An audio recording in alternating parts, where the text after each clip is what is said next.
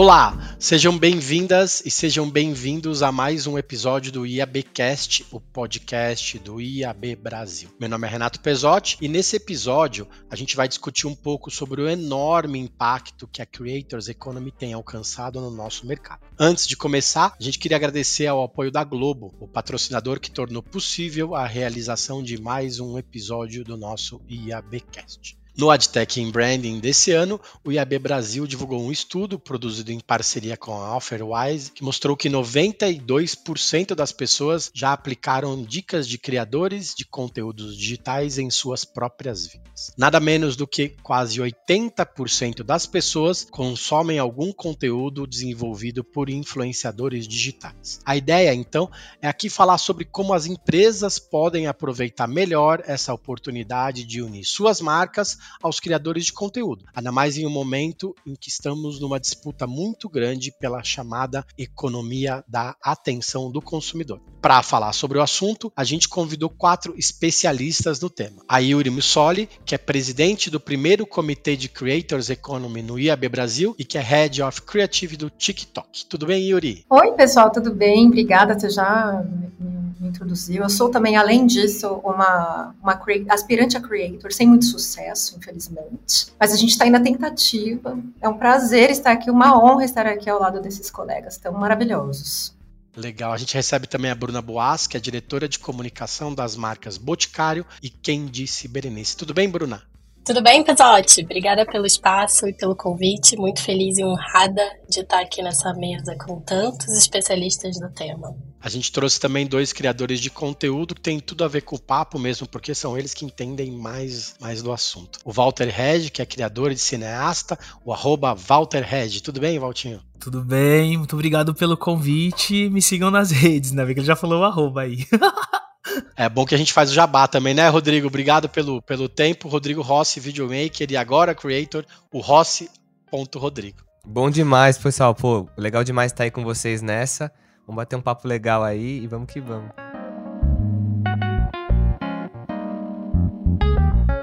Legal. Bruno, eu queria começar contigo, né, na, no papel de anunciante. Um outro número do estudo do IAB que a gente que a gente comentou aponta que mais da metade dos entrevistados consome diariamente conteúdos produzidos por creators, ou seja, todo dia tem gente na rede olhando o conteúdo de creator. Como que as marcas entram nesse dia a dia sem parecerem chatas, né? Hoje é o grande desafio delas, né? Grande, Pesote, grande desafio. E a nossa estratégia aqui, ela parte de três premissas, eu diria, e aí eu explico um pouco melhor é, o desdobramento dessas premissas. A primeira delas é ter uma premissa de valores em comum, né, de paixões e valores em comum com esses criadores de conteúdo. A segunda é a escutativa e a terceira é a adaptação. Voltando para a primeira, né, como a gente tem como objetivo aqui, é identificar esses perfis que têm sinergia com a marca, incentivar esses conteúdos autênticos, mais do que busca por números ou públicos de captação de, de, que tenha captação de lead, o nosso objetivo é impactar o consumidor de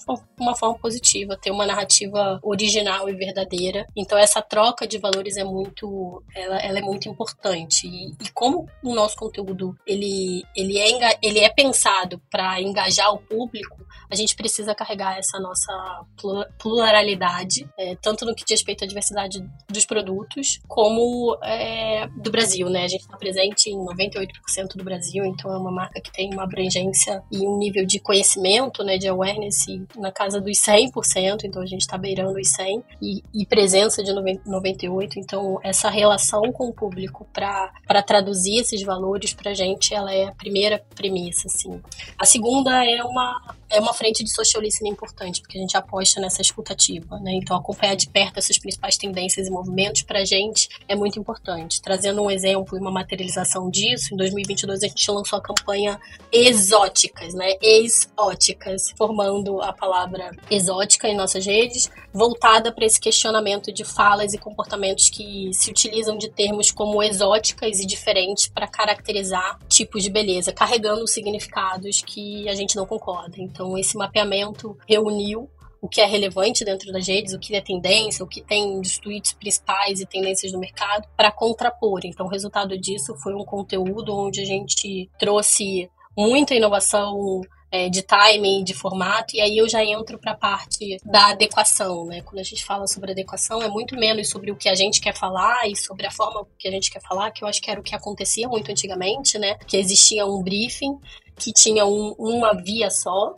e hoje o caminho é um pouco inverso, né? Acho que parte do que a plataforma está está comunicando, como a plataforma comunica, como que os consumidores se comunicam naquela plataforma. É, e isso, obviamente, faz com que a gente tenha uma inovação de formato e de timing que, que a gente consegue responder isso a tempo. Então, um case que também materializa isso que eu acho legal foi o case falando de canal, né, adequação de canal, do Heroínas do Game no Discord. Em 2022, a gente foi entender mais fundo sobre essa audiência da comunidade gamer, que a gente já estava falando com eles desde 2021 e a gente viu que eles estavam no Discord que é um aplicativo projetado para essa comunidade específica de jogos. E nesse aplicativo a gente construiu essa comunidade de heroínas. E hoje ela já é considerada a primeira e maior comunidade de beleza de uma marca brasileira dentro do aplicativo. Né? E eu acho que isso é fruto desse timing, formato e adequação à plataforma. E, obviamente, né, desse, desse casamento e achar quais são esses valores em comum que a gente tem com, com a audiência, respeitando é, isso como, como premissa. Legal, belíssimo resumo da, da Bruna, né, Yuri? Como que o IAB entra nessa? Conta um pouco pra gente é, o que, que o IAB tem feito é, nesse sentido. Antigamente até existiam listas né, do que fazer, do que não fazer. Hoje tudo muda tão rápido que não dá nem pra gente pensar assim, né? Quando a gente for ver uma lista do que deve ser feito, já, já as coisas já estão na lista de não deve ser feito. Inclusive o IAB tem, uma, tem um grupo de trabalho específico sobre métrica, né? Conta pra gente o que, que vocês têm feito, o que, que vocês têm levado para as marcas e para as plataformas também sobre isso. Não, exatamente, gente. Brilhante sua fala, Bruna. Eu fico muito feliz de ver marcas como o Boticário, assim, ter empenhadas também em acompanhar as transformações que estão acontecendo no mundo. E isso que você falou, Pisote, é muito verdadeiro, assim, é muito difícil a gente... Eu não gosto muito do, uh, do conceito de, de, boas práticas, sabe? Porque eu acho que ela ingessa e ela, e ela estabiliza, estandariza as coisas de uma maneira que faz todo mundo ficar preguiçoso e todo mundo fica achando que é só sobre aquilo, é só sobre seguir aquelas cinco dicas e, e enfim, você terá sucesso. Isso torna uma lógica de mercado assim bastante acostumada a fazer igual ou pouco é, proativa no sentido de entender o que as pessoas querem. E no final é sobre é tudo sobre o que as pessoas querem, o que a audiência quer consumir. E é isso que faz uma marca ser ou não uma marca contemporânea que está participando da cultura. O IAB, dentro do, do, do Comitê de Creators Economy, obviamente a gente não tem a pretensão de decifrar, meu Deus, o mercado, ou a Creators Economy em si, ou a pretensão de dar aula sobre isso e de fato falar como uma autoridade no assunto. Somos basicamente um grupo de profissionais do mercado e eu, como a liderança desse grupo, me proponho a abrir essas discussões para trazer pessoas do mercado que estão participando de maneira ativa desse mercado, vendo né, nos seus ambientes, nos seus contextos, a transformação acontecendo. Então, basicamente, somos um grupo de, de conhecidos do mercado que estão de alguma maneira conectados com essa pauta, gerando informação para nós mesmos e meio que retroalimentando ali para saber se a, se a nossa opinião de fato está de acordo com o que está acontecendo no mundo agora, mas não temos mais é, esse, eu tenho esse cuidado, sabe, de, assim, de não produzir um material que vai ficar obsoleto amanhã e depois atribuir isso ao IAB. Na verdade, eu acho que a gente precisa ser mais sharp, a gente precisa ser mais rápido na maneira como a gente produz esse tipo de material e cuidadoso também, porque não é necessariamente um estudo, né, ou algo que a gente está se debruçando e pesquisando de uma maneira hiper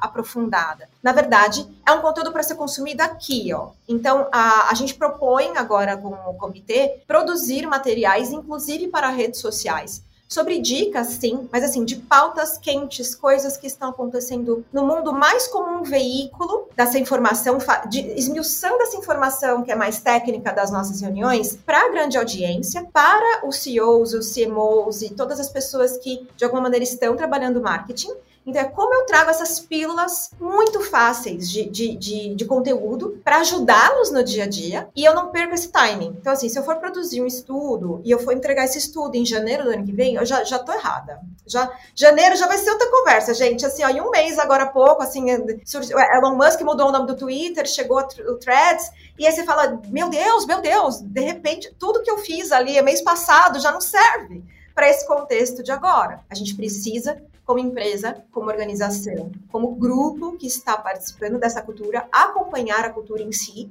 e fazer parte dela significa estar em constante movimento. Temos um comitê também, né, concomitante ao nosso de métricas, temos um grupo de trabalho de métricas que se propõe a isso. Como é que eu trago, então, profissionais que estão trabalhando mais nesse ângulo dos insights, das trends, e, e produzo um material de fácil consumo para essas pessoas que estão, de alguma maneira, precisando desse tipo de, de material. É basicamente isso legal você, citar esse, essa velocidade do, adaptação das marcas e do IAB também, porque eu queria chamar até o Walter para o debate, é porque a, a, experiência dos creators também entra muito nessa, né? A, muitas vezes chega uma marca e fala assim, não, queremos fazer assim, e o creator vira e fala assim, então, talvez a gente tenha que mudar um pouco esse ponto de vista. Potinho, conta pra gente como que sua experiência como cineasta ajuda nessa hora de trabalhar para uma marca, porque as marcas também aceitam essas essas pequenas, às vezes, dicas de vocês.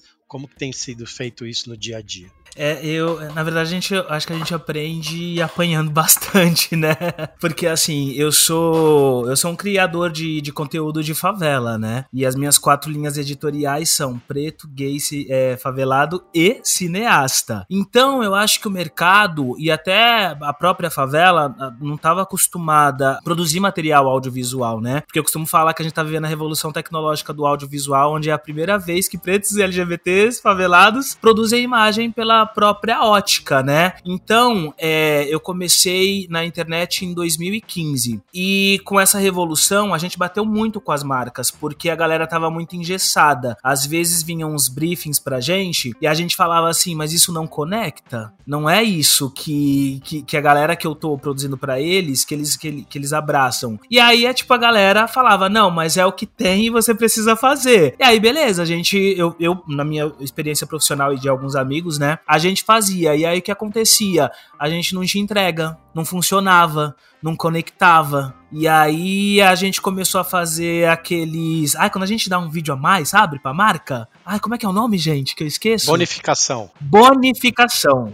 É. Aí eu falava, não, vou entregar uma bonificação pra falar pra marca que, mano, eu sei conectar. E aí sempre que eu fazia as bonificações, a gente tinha uma entrega. E aí com o tempo a gente já tinha um case pra mostrar que eu trabalho com a Digital Favela, né? Eu sou um criador de conteúdo da Digital Favela. A gente já tinha cases pra, tipo, mostrar pra galera, olha, o que vocês sugeriram não funciona. O que o, que o criador sugeriu funciona. Então vamos fazer essa parceria de verdade, né? Porque afinal de contas não são atores e as pessoas elas seguem a gente pelo que a gente é, né? Então a gente não pode se moldar, a gente tem que se. Enfim, a gente tem que trabalhar junto, né? Então acho que é isso. Acho que as marcas e os novos criadores né, dessa revolução tecnológica do audiovisual estão se conversando. É isso. O Rodrigo pode falar sobre essa experiência também, né, Rossi? Você é videomaker, você já fez mais de 300 trabalhos na carreira, você já fez clipe pra gente famosa, já fez até Só clipe foram mais de 300, já fiz, nossa, fiz muita coisa já, cara. E agora você virou, depois depois de participar em alguns videoclipes, você virou influenciador também, né? Uhum. A gente fala que mudou de lado do balcão, mas na verdade você esteve dos dois, você já era do meio, né? Como que é esse trabalho também de receber um briefing, dar uma olhada e falar, putz, isso precisa mudar, né? Como que é esse dia a dia? Eu, eu sou um cara que assim, eu nunca, eu sempre vejo o que, que a pessoa quer e o que, que ela precisa e o que, que ela tá me pedindo, que normalmente não são as mesmas coisas.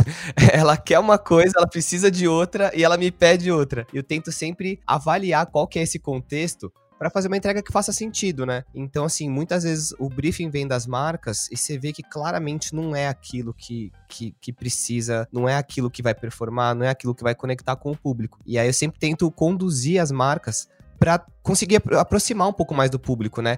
Hoje eu vejo as marcas mudando muito a, a forma delas de conectarem e fazendo um gancho pro que a Yuri falou, que a, às vezes as marcas têm assim, é, é tudo muito rápido, né? Não dá mais para você fazer um estudo longo e fazer uma campanha gigantesca e aí você vai soltar daqui dois meses, três meses o negócio, que aí quando vai ver o assunto já tá antigo, né? Já tá frio a coisa. E eu vi aqui no começo, chegava a ser até meio engraçado, de certa forma. Você via assim, uma trend bombando aquela semana, todo mundo fazendo aquilo aquela semana, aí vinha uma marca depois e, e postava um vídeo que claramente foi feito na horizontal horizontal e adaptado pro vertical. Claramente foi feito com uma equipe gigantesca, câmera tudo no tripé. Tipo assim, zero a linguagem, eles tentando fazer a trend, que era super fresh seis meses atrás. Então, assim, a gente até falava, meu, as marcas estão tentando conectar, né? Elas estão tentando fazer algo que a mesma coisa que o pessoal faz na internet, só que do jeito tradicional, do jeito que funcionava até 2020, talvez, né? E hoje você vê mais essa mudança, você vê as marcas conectando mais. Tem campanhas que às vezes o pessoal me chama e que fala assim: ó, se a gente não quer que você filme de câmera a gente quer que você faça tudo de celular porque a gente quer que tenha linguagem. Aí eu falo, pessoal, a linguagem não é só isso, tá? Não é só o que, que você usa para filmar. Às vezes você vai fazer um negócio de celular e vocês vão querer que na entrega tenha uma cara publicitária. Vai ter, não vai ter a cara da plataforma. Às vezes a gente vai gravar de câmera e vai ter a cara da plataforma. Os meus conteúdos eu gravo de câmera, a maioria. Então, assim, você vê que tem essa. As marcas estão tentando cada vez mais conectarem e terem uma linguagem mais próxima da linguagem nativa da plataforma, né? Isso é uma, uma mudança que, que a gente vê claramente. Legal. Bruna, como que é esse feedback em tempo real do criador de conteúdo também do consumidor, né? Porque antigamente vocês tinham essa troca com o creator e o consumidor ficava de fora. E hoje não, hoje vocês têm essa troca com o creator e também com o consumidor que está no dia a dia, né? O jogo, no final das contas, mudou, né? E também mudou em relação às plataformas, como o Rossi comentou. Como que é criar conteúdo relevante com muito influenciador, com influenciador nano, com influenciador micro, com macro e também várias plataformas diferentes diferentes. Ficou muito mais difícil hoje em dia, né? Muito, eu diria que muito. E, e, eu me identifico muito com o que o Rodrigo está dizendo, né? Eu acho que é, as marcas estão tentando, tadinhas. Mas o que está por trás é o engessamento desse processo, né? Que era parece que ainda respondia a uma dinâmica antiga, mas com um desejo de se atualizar. Então eu acho que é menos sobre a gente determinar o que e o como, e determinar o que e confiar o como em quem a gente acredita que tem o poder de criar, que são os creators. Então aqui eu acho que tem uma premissa de colaboração, de cocriação muito grande, que eu, quando eu assumi as marcas do Boticário, eu fiquei muito bem impressionada que isso é, vem de dentro para fora, né? Então a premissa da colaboração ela está intrínseca a, ao, ao estilo de trabalho. Então esse para mim é o primeiro ponto, né? Ter, ter a premissa da cocriação. O segundo ponto que a gente já falou sobre o tema e eu acho que o Valtinho falou muito, né? Sobre timing, sobre como, como utilizar os, os próprios equipamentos e, e, o Rodrigo também falou muito sobre timing. Aqui é, o que nos ajuda também a ter essa agilidade muito grande é a gente ter uma agência em house e um estúdio, né? Para justamente para dar a oportunidade e dar às vezes um espaço ou uma possibilidade da gente criar junto com os creators, mas eventualmente dentro é, de, de, de, dando um suporte de equipamentos, dando um suporte de estúdio que eventualmente os creators não têm acesso. E aí quando a gente fala sobre essa sobre esse esse modo modus operandi de cocriação, parece já antigo, né? Parece já batido, né? Quantas marcas já fizeram isso? E eu acho que aqui tem um, um next step falando de cocriação, que é credibilizar utilizando essa, esses creators, né? Que uma dor que a gente identificou muito grande é, é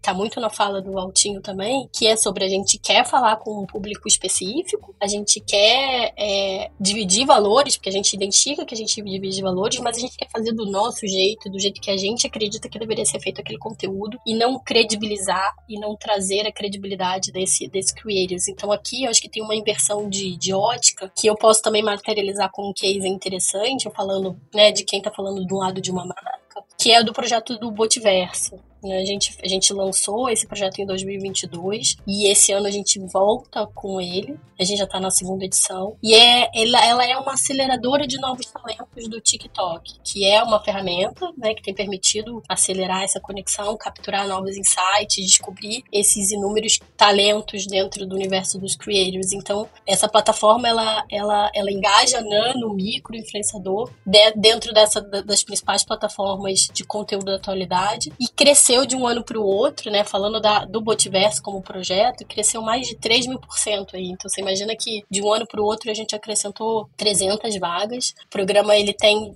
tem como objetivo selecionar criadores de conteúdo de cinco regiões do país, sendo que 50% deles tem como premissa ser pertencente a algum pilar de diversidade, de raça, gênero, idade, pessoas com deficiência. E tem como foco o review de produtos, que é justamente um formato muito conhecido da plataforma, e aí voltando no ponto de adequação, que eu falei anteriormente, né, que tem um enorme potencial de entretenimento, de conversa, de conversão, e principalmente de trazer a verdade, porque esse formato, ele ressalta exatamente a representação do que a gente está falando, que é a valorização da opinião daquela pessoa. Né? Eu não dou um briefing, eu não dou um formato, eu não dou um... Eu quero que você fale que o produto é assim, é, é, é sobre... Vai, usa, experimenta e me diz qual que é a sua opinião, qual que é o seu ponto de vista, sempre dentro da adequação é, dessa linguagem. Acho que o resultado que a gente tem disso é que o Boticário, por algumas pesquisas, só citando uma delas, que né, a pesquisa da Squid, por exemplo, ocupa a primeira posição do ranking de marcas de beleza mais querida e admirada pelos criadores de conteúdo. Então, acho que isso é, é uma forma da gente entender o, o, o quanto a estratégia está sendo assertiva e o quanto a gente está respeitando e dando talvez uma nova lente para essa etapa de cocriação que já muitas marcas já, já se adequaram também. Legal.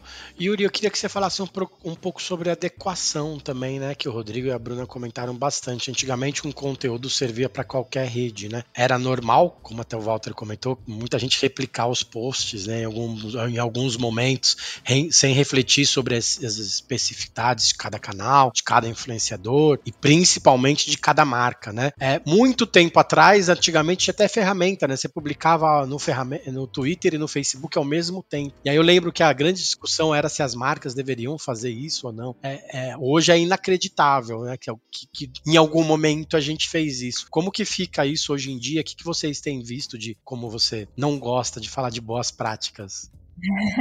Não, é, é, engraçado, né? Pensa em canais como assim, ascendente, é, signo solar, ascendente, lua, sabe assim, são coisas, são faces diferentes, facetas diferentes de uma mesma personalidade. Então, assim, essa lógica que a gente tinha no passado de replicação de conteúdo, ela não serve mais porque a gente não busca as mesmas coisas nas plataformas diferentes, senão não faria sentido, né, é, é, ter tantas, né? Então, o Twitter se estabeleceu por uma característica específica, né? Principalmente de textual, de opinião, não à toa, foi uma plataforma que, que sempre foi muito relevante, até jornalisticamente falando, falando da pauta quente, né? Do, tudo acontece primeiro no Twitter. Né? E os canais têm o seu propósito, têm o seu lugar. E você respeitar o canal, em vez de pura e simplesmente é, ter essa lógica que já falamos também, assim, um pouco preguiçosa da adaptação, faz com que a audiência perceba que ela é importante para você. Então, isso que a Bruna falou, por exemplo, de você respeitar o criador, isso que o Valtinho falou, que o, que o, que o Rossi também trouxe, de você, puxa, produzir um conteúdo que você sente de fato, que tem conexão com a verdade das pessoas, daquela audiência, daquilo que, que a marca quer falar, mas ao mesmo tempo respeitando a opinião genuína das comunidades que participam ali da sua marca, é muito mais legal.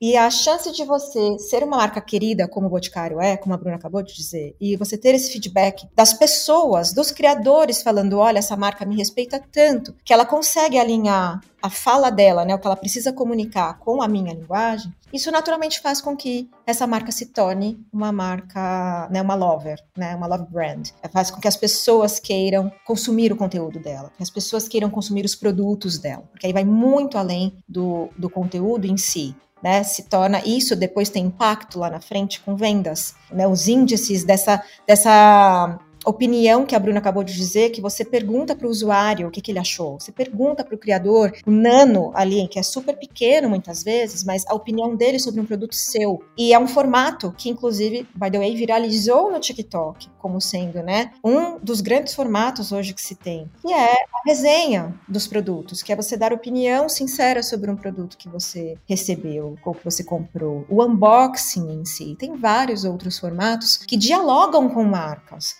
e que podem ser usados de uma maneira super autêntica, respeitando as vozes dos, dos criadores e ainda assim é, é dando o enfoque que a marca precisa sobre as qualidades ou defeitos até porventura de produtos que ela tem. Tá aí a base da Virgínia que viralizou e, né, para além da opinião pública se é boa ou se é ruim, é, fato é, a Virgínia aparentemente nunca vendeu tanto produto que nem nos últimos meses. É, e todo mundo, mesmo quem nunca ouviu falar na Virgínia, ouviu falar da base da Virgínia. E criadores de outras frentes, de outras é, verticais, né, de outros temas, falando né, comentaristas, às vezes, assim, de assuntos completamente é, fora do, do, do, âmbito da beleza, de repente experimentando por curiosidade a base da Virgínia. Então, assim, você vê, né, não sei se o Rossi fez um conteúdo sobre isso, mas assim, poderia, entendeu? Tipo, de, desde pessoas, né, se o Valtinho fez isso, sabe, assim, do ponto de vista é, é, dele, mas a gente viu acontecer um boom ao redor desse, desse tema. E é orgânico, né? Simplesmente acontece. Quando o conteúdo respeita a comunidade, quando você, de fato, abre a chance desse diálogo acontecer, e não é unilateral, e não é você só reaproveitando o conteúdo e fazendo o crop automático ali no vertical, filmando na horizontal, como o Rossi falou, e você fazendo um corte seco ali sem muita preocupação e postando, é, não é assim que você vai dialogar com as pessoas. As pessoas não querem mais isso. E a gente vem também, na minha opinião, de um desgaste, né, desses formatos também. Já passou esse tempo. Né? Então, você ser uma marca e você ignorar o que está acontecendo agora, você ignorar a opinião do seu consumidor, dos criadores, da, da, das suas comunidades, da sua audiência no TikTok e em outras plataformas também, é perder uma grande oportunidade de diálogo.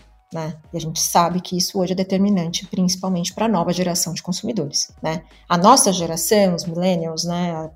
Acho que está todo mundo aqui mais ou menos na mesma idade. A gente passou por muitas fases, né? E dói muitas vezes se adaptar, não é fácil. A gente torce o nariz às vezes e a gente fala, puxa, lá vem, ai, mais uma mudança. Mas a gente é a primeira geração da internet, a gente acho que conseguiu acompanhar e muito bem, a gente vem vendo. E é um privilégio ao mesmo tempo ver essas transformações todas acontecerem e participar de alguma maneira delas. Eu me sinto uma privilegiada assim, porque a gente consegue acompanhar. Nós somos a primeira geração, na minha opinião, que consegue de fato acompanhar de uma maneira presente assim as transformações que estão acontecendo. Eu me sinto fazendo parte assim do iluminismo 2.0, sabe?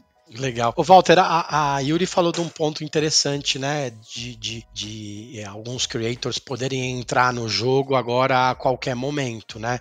É, vou fazer um post sobre a base da Virgínia, vou fazer um conteúdo, vai lá e faz. E você tinha comentado sobre esse fato dos periféricos agora também terem banda larga, né? Que a gente já comentou algumas vezes sobre isso. Como que mudou a criação de conteúdo para quem mora na, na periferia, né? Agora as marcas também veem mais cor na favela, né? Se antigamente era só o cinza da favela tal. Agora não, agora as marcas veem que, ó, puta, esse criador legal, esse cara faz de casa, esse cara faz da, da varanda, esse cara faz da, da, da casa dele. Como que é esse dia a dia também para vocês? Eu acho que a galera descobriu que a gente consome, né? Porque é, antes eles apagavam, né? Que a gente consumia. Agora eles sabem que a gente consome. Tem até uma pesquisa aí que eu acho que fala que a favela consome 180 bilhões por ano, né? Então a gente é um, é um mercado muito em potencial, assim. E eu, eu acho importante falar também sobre o que a Bruna disse, sobre construção de autoridade, né? Que não são só números. Eu acho que, na verdade, a gente está construindo uma autoridade que antes as pessoas não achavam que era relevante relevante, né? E agora a gente tá construindo isso. Quanto à banda larga,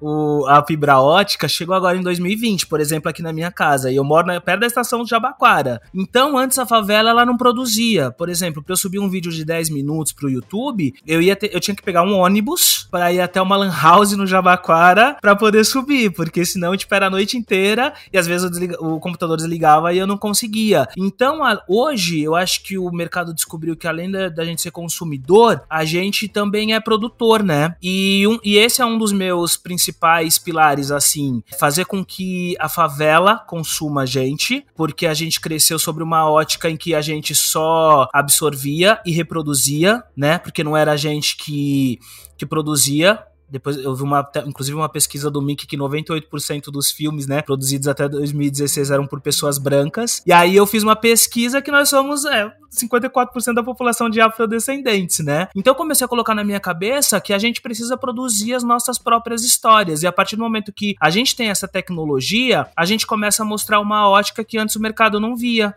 que você falou aí das cores, né? Por exemplo, se a gente assistir um filme sobre a favela, a gente vê o, o verde vômito e o azul depressão, né? E o sol é aquele laranja bem da pele suada. E não é isso, porque a minha casa, por exemplo, é colorida. Eu tiro muitas fotos aqui tomando sol na minha laje sabe? E é, e é, e é muito importante a gente, a gente, ressignificar esse papel. Na minha laje, por exemplo, eu já fiz é, parcerias com o Itaú, a gente assistiu a Copa na laje. É, semana passada veio o Senac aqui para fazer uma imersão e a gente fez conteúdo na laje também. Então eu acho que, que é isso, a tecnologia ela nos trouxe novas possibilidades. É muito importante também falar que antes as pessoas falavam, ah, mas o Walter ele romantiza muito, né, a favela. Será que tudo na favela é bonito? Aí, tipo, isso às vezes me deixava meio para baixo. E aí eu coloquei uma, uma palavra me salvou, que foi perspectiva. E como eu sou formado em rádio e TV, né? Sou formado, tá, gente? Pelo Belas Artes. Trabalhei em produtoras. E aí eu coloquei na minha cabeça que, na verdade, eu mostro a perspectiva positiva, que 99% do mercado que está aí não mostra, porque eles mostram a violência.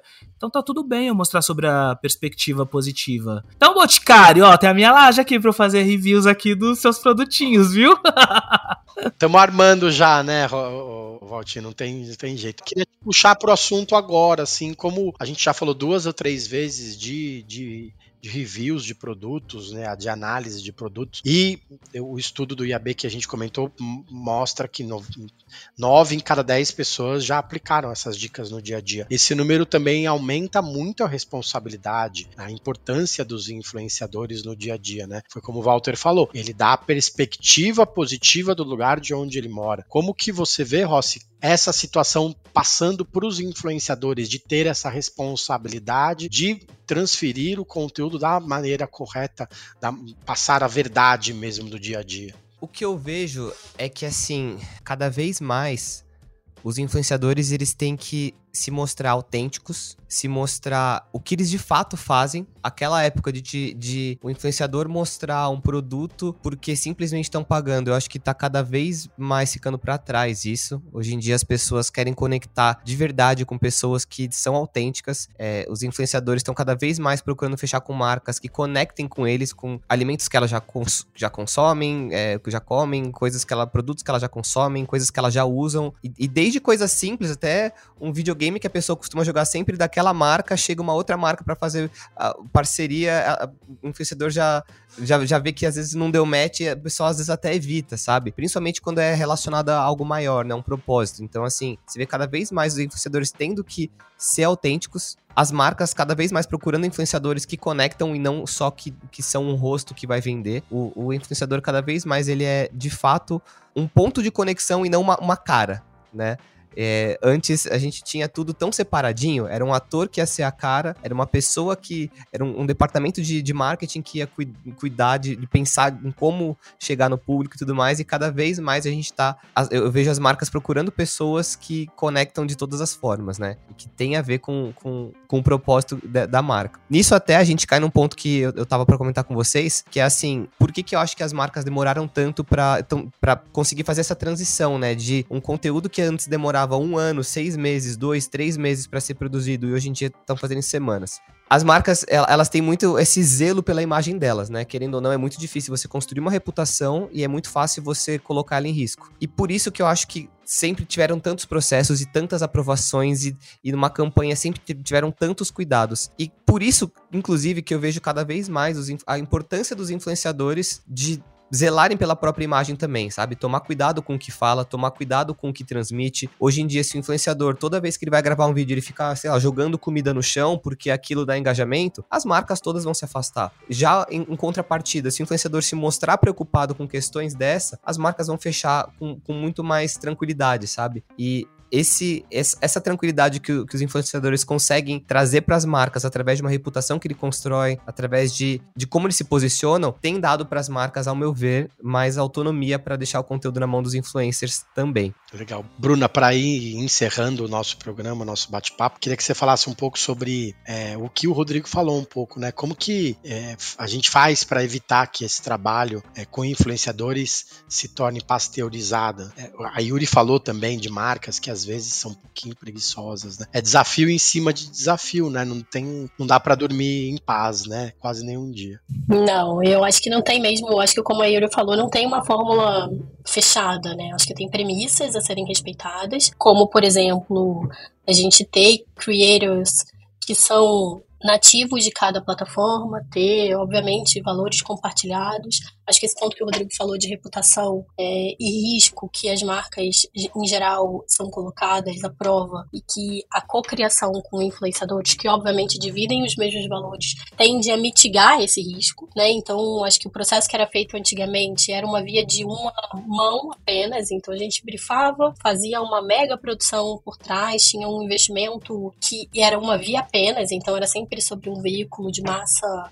tradicional e a chance ao erro era pequena. Né? Então a gente deveria dar pequenas chances ao erro é, e, portanto, a assertividade ela deveria ser é, ela deveria ser grande. Com os creators, não que a gente abra mão da assertividade, mas a, o processo de cocriação ele mitiga muitas frentes de, de, de retrabalho, né? A gente está é, é, o processo inverso, a gente está criando junto, a gente está partindo da premissa de, de quem traduz aquela plataforma e traduz aquele grupo de consumidores, né? Quando a gente fala sobre uma comunidade específica, os creators daquela comunidade em geral traduzem valores e traduzem tendências e comportamentos daquela comunidade. E aí isso é, é no, no, talvez traga para gente um, um, um, uma maior assertividade e, e, e, um risco também menor, né? Porque a gente, de novo, está respeitando a premissa daquela comunidade e não o contrário, né? Então não é, não é partindo da marca, é partindo da comunidade e a marca que se adeque, talvez. Então, acho que tem alguns exemplos aqui também, de novo, na linha de materializar, porque eu acho que como, como meu papel de marca aqui, tentar trazer um pouco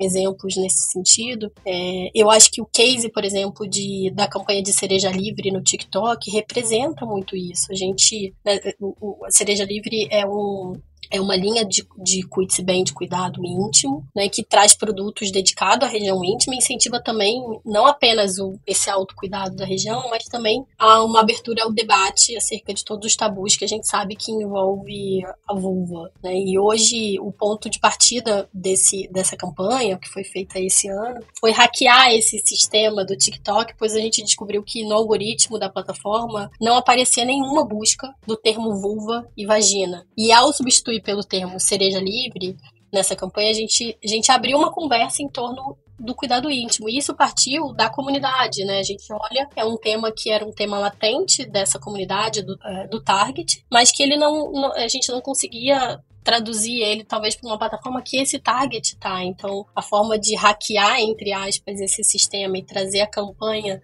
para dentro de uma plataforma com um tom é, obviamente leve, né, e trazendo convidados como, por exemplo, a Mari Kruger, como criadora de conteúdo já sobre o tema, para falar sobre isso e trazer esse insight que veio do algoritmo da plataforma. É, foi, foi, acho que foi uma forma super criativa, leve, divertida, descontraída de falar sobre um tema importante para a audiência é, e também com influenciadores e creators que já são da marca e que abordam com autoridade esse tema. Então, acho que esse foi um, foi um case legal que a marca trouxe é, de cocriação e, portanto, que, que, que tem uma assertividade e, obviamente, um risco menor, porque partiu de quem é, partiu da, da, própria comunidade, da audiência. Legal. O Yuri, para terminar, a Bruna trouxe um, um, case legal que as plataformas, nesse caso o TikTok, mas as plataformas entram com, como um player mesmo, né? Eles têm, elas têm total participação naquele case específico. Isso é importante para o cliente sair feliz, né? O cliente tem que voltar sempre, senão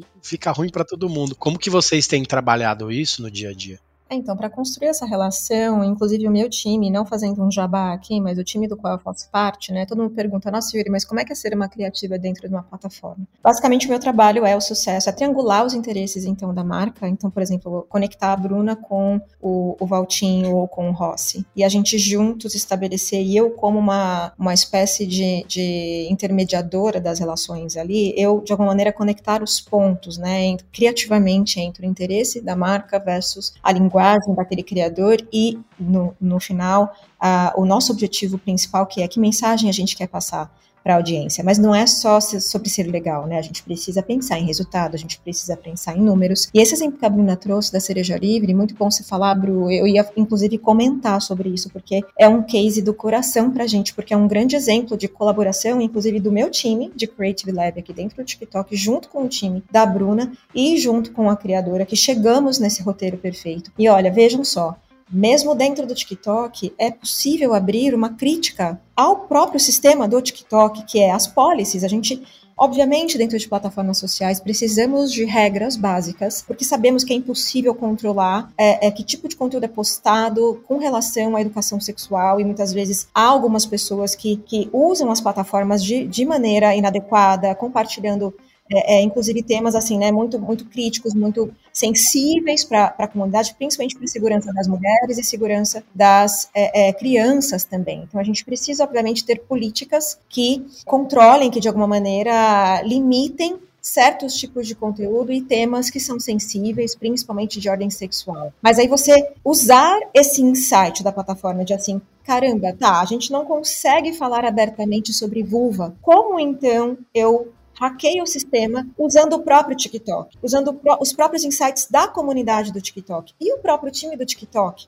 para isso. Porque a gente está aqui construindo, de alguma maneira, uma ponte com as pessoas. E mesmo sendo uma plataforma com regras claras e políticas que a gente precisa ter, porque, enfim, é, pra, é de proteção, inclusive, para as pessoas, a gente precisa estar disposto a ser ousado, a gente precisa ter muita coragem de ambas as, os lados. Então, assim, né, os criadores existem, eles estão, de alguma maneira, mais livres na sua maneira de ser ali, com, né, com, com, com as suas vozes é, é, fazendo o seu conteúdo meio que sem se preocupar muito com impedir opinião de ninguém ou pedir permissão de ninguém. As marcas têm sim um lugar a zelar e elas, como o Rossi falou, se conectam através né, desse, desse, repertório, dessa, dessa é, é, autenticidade desses criadores, e elas emprestam as vozes desses criadores que ressoam nas comunidades e elas acabam usufruindo desse papel. Mas precisa ter coragem, precisa ter responsabilidade, precisa estar aberto a, a, a descer para o play, a arriscar como a Bruna falou, com uma campanha ousada que fala sobre vulva, que ousa falar sobre um tema que até hoje é tabu e não deveria, mas é, precisa fazer essas combinações todas e o resultado ele vem. A gente acha que o resultado ele é claramente uma consequência, como o Valtinho falou também ali atrás, de um conteúdo bom, de um conteúdo de qualidade, de um conteúdo de fato que ele muitas vezes bonifica o cliente para aprovar o ponto dele, de que ele sabe fazer, de que ele conhece a audiência dele, de que ele sabe como falar a língua do povo, de que ele sabe o que as pessoas, o que a audiência dele quer escutar. Próximo encontro pode ser na laje, gente, do Valtinho, e todo mundo cria junto lá. O que, que vocês acham? Acho que pode ser a Exatamente. Já quero essa laje aí, Valtinho.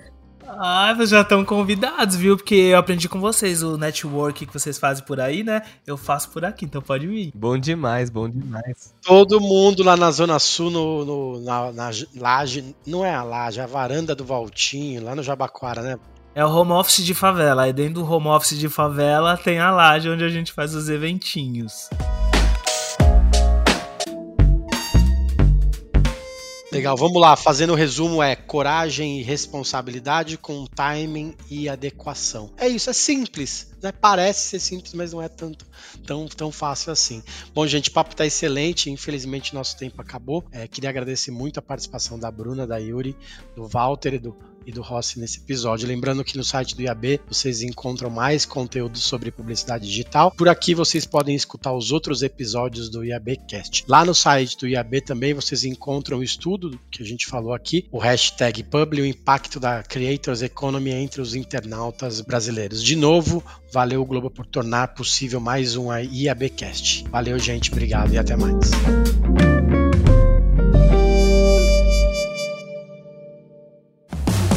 Mais um episódio produzido por Adsmóvel Audio Network. Soluções criativas para o áudio digital e podcast.